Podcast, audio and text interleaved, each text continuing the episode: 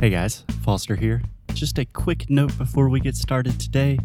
We are doing something very, very cool in 2020.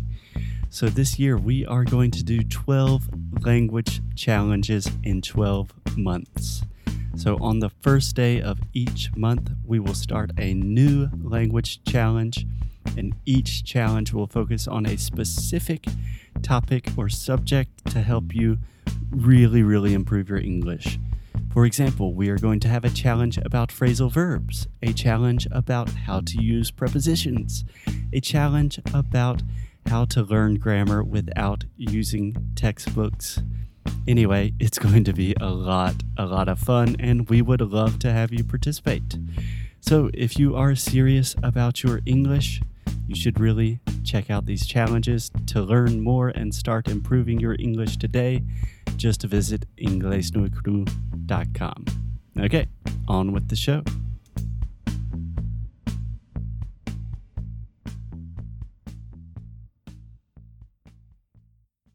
Hey, hey, Alexia, happy Monday. How you doing? How you doing? Happy Monday! The World Cup is done. It's over. I'm sad Allez and le bleu. happy. Allez le bleu. no, we were cheering for Croatia. Yeah, Croatia's cool. Yes, and I love their new president. Yes, she loves to give hugs. and how are you today, Foster? I'm good. I'm tired. Kind of a case of the Mondays, but I am good to go. And I'm excited about our topic today. Really? hmm Really? Yeah. What is it about?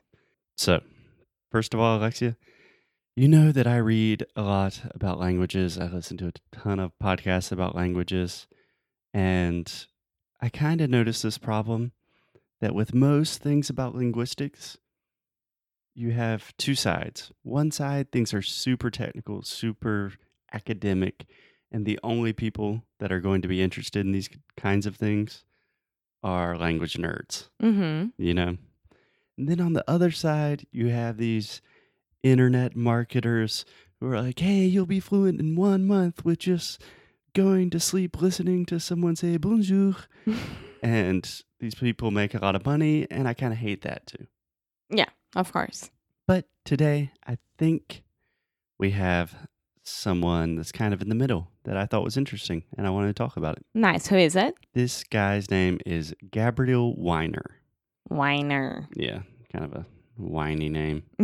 You know what to whine means? Uh huh. Chorão. Yeah, but it's like chorar com reclamar ao mesmo tempo. É, então, é chorão. Mm, Whiny. É. Anyway, Gabriel Wyner, he wrote a book called Fluent Forever. And just a little marketing thing, he has two extremely successful Kickstarters. He's made a lot of money doing this. So when I started listening to him and reading his book, I was really taking it with a grain of salt. Do you know what that means? Taking it with the grain of salt. With a grain of salt. Taking it with a grain of salt. Ou, ou seja, com um grão de, de sal. Mhm. What's that? If you take something with a grain of salt, that means you need to be a little suspicious about something. Ah, ok. Like, oh, Você to- começou com o pé atrás. That's how we would Yeah. say it. like, oh, I read on Facebook today that some politician did this, but it was on Facebook, so you have to take it with a grain of salt. Ok. You know, be a little bit suspicious. So I was a little bit suspicious because he's very successful, but I started reading it and I liked it a lot. Before that, I have a curiosity. Mm-hmm. No. Yeah, I would just say I have a question, or I'm curious, or I'm interested. I'm curious. Yes. Um, did you read it or did you listen to the audiobook? Good question. I did both. I read it on my Kindle, which I know Alexia's reading Kindle now and she loves, yes. and I also listened to it on audiobook. So you did like it and you did both. Yeah, I actually read it like two years ago when I was in Brazil, and then I listened to it again recently. Mm, okay. So yeah, yeah. Anyway, Gabriel Wyner, he he used to be an opera singer, which is kind of common for linguists to have a connection with opera. But he, so most opera singers, you know, they have to learn like seven languages because you have to sing in Italian, France, German, French, German. France. Um, Yeah, opera singers have to know a lot of languages. So, to prepare for his opera studies, he went to Middlebury Language Schools, which is a really famous school in Vermont in the Mhm. US. Mhm. And it's like a total immersion camp. It's super expensive. I've always wanted to do it, but it's crazy expensive. Crazy expensive, like what? I think a program is like a summer, so like three months, and I think it's like $20,000. Wow. Yeah, it's really expensive. But they give a lot of scholarships and stuff too. But normally it's like opera singers doing this kind of thing. But when you go to the camp, they make you sign a contract. Like when you arrive in the camp.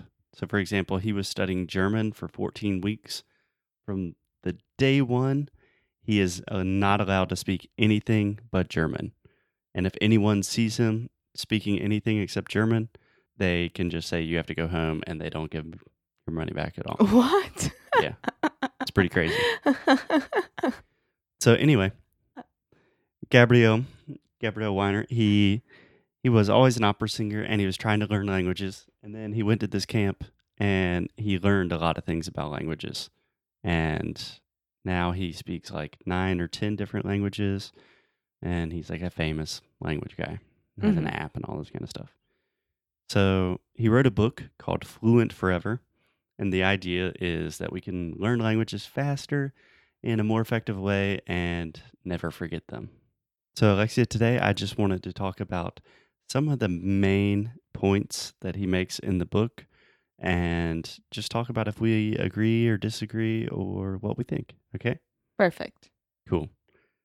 So, in the first part of the book, he spends a lot of time saying, he says this many times, learning the sounds and pronunciation of the language. First, doing that first is crucial, it's fundamental. And I started this book and I was like, that's my boy, Gabriel Wyner. so, really, what he says is kind of an approach that we take too that children learn languages from listening, not studying. So, it's the natural kind of way to learn languages.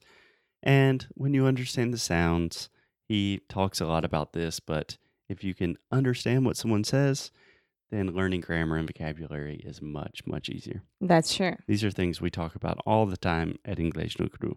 So on this point, agree or disagree with Gabrielle? I do agree a lot. Yeah, I think that was great.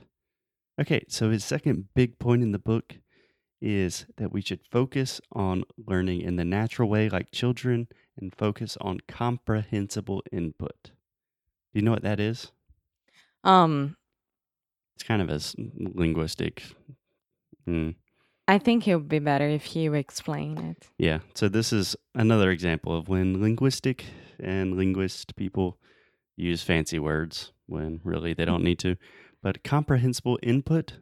So with languages, we have input and output, right? So input is reading and listening, and then output is speaking and writing. But for us, really, you can just think speaking is output and then listening input.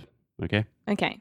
So, comprehensible input is when you can listen to something in your foreign language that you're learning, in this case, English, and it's something where you can understand most things. Just like English Cru Rádio. Yeah, it depends on the person's level. Yeah. But yeah, Most of times. so really the idea is let's say, for example, you are beginning to learn Spanish. The first thing you should do if you're super basic, you should not watch La Casa de Papel or Narcos. You should start with very basic phrases where you can understand, like, oh, he's saying, Hola, ¿cómo estás? And you kind of understand what's going on. And the big idea with comprehensible input is you should always keep pushing yourself just a little bit out of your comfort zone. Yeah, first words are basic expressions, and then you start to form like bigger phrases with everything that you just studied. Yeah, yeah. And then you can start listening to slow conversations. Then you can listen to more intermediate conversations. And eventually you can listen to native materials. Yeah. Yeah. So I'm a big fan of this idea of comprehensible output. Um, because I really think it helps you learn things naturally. You know, if you're only listening to what you understand, for example, if you listen to La Casa de Papel, you will see a lot of words and complicated grammar structures.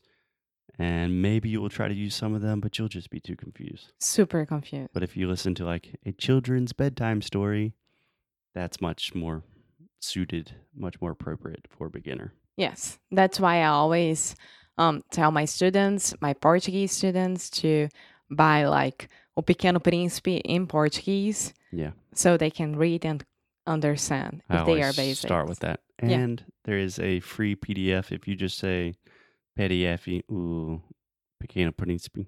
Uh, tem um PDF que tem inglês, em português e espanhol. Ah, nice. Muito legal. Okay, so comprehens- comprehensible input, it's a good thing. I agree with him. Yes, I do. Cool. I'm agreeing with everything. Yeah. So his last point is a little more complicated, but it's interesting. So he says recalling is much more important than reviewing. So that's a little complicated. So let's break it down. Let's say okay? so. Recall is that thing that they do with cars, right? Totally different. Yeah. Totally different. Yeah. But yeah. So recently my car was recalled, which means It was a very, very good experience. Saturday morning, 8 a.m. We went there. Yeah. Yeah, Foster was super happy. Yeah. But pretty much, if, for example, with cars, if there is a malfunction, like for some reason all of the wheels start falling off the cars in a certain model, they recall that car, which means everyone that has that car has to go to the car shop and get it fixed. Okay. Yeah. In this case, In this case, recall has more to do with memory, and studying, reviewing has to, more to do with studying. Okay? So, most language students, when they're trying to learn new vocabulary or something, they just make a list or flashcards. They study every day, and it doesn't really make too much sense, right? mhm. So, what he is saying is that our brain makes connections and associations in a lot of weird ways, in a variety of ways. So, if you're studying vocabulary, if you just study, okay, the numbers in, in, in English, okay, 20, 21, 22, 24, whatever, skip 23. So, okay. See, it doesn't work that well. So he's saying it makes a lot more sense if you think I'm 28 years old, and then when you're thinking about like, oh, how old am I? How do you say that in English? Oh, 28. Okay, so if it's 28, then maybe it's 24. the best example would be what I was doing during this weekend with uh, some words that you were I was reading out loud and you were correcting me and now I won't forget, I think. Yeah, yeah. So really, the idea is to, if you have to remember something, like, oh, how do I say that? I know that one because I remember I was reading with Foster and he corrected me. Oh, yeah, that's it. If you do that, you will remember something for much more time, much more effectively than if you just r- memorize a list of colors and animals. Yeah. Cool. Okay, so I think a good final point, he talks about you should avoid translations as much as possible. So, all the things he's talking about in the book with focusing on sounds and comprehensible input, that really helps you avoid translation. And in general, Alexia, I think this is a pretty good book about language learning. So, most of language learning books are super complicated or just marketing BS. And I think this one is kind of in between. So he- yes. he makes some complicated linguistic concepts more simple, and I would recommend it. I would read it Yeah. for sure.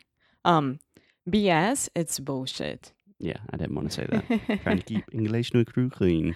Uh, just end this episode, Mhm. I want to ask you which was the word that you learned last night in Portuguese? Not a word, but a new brand.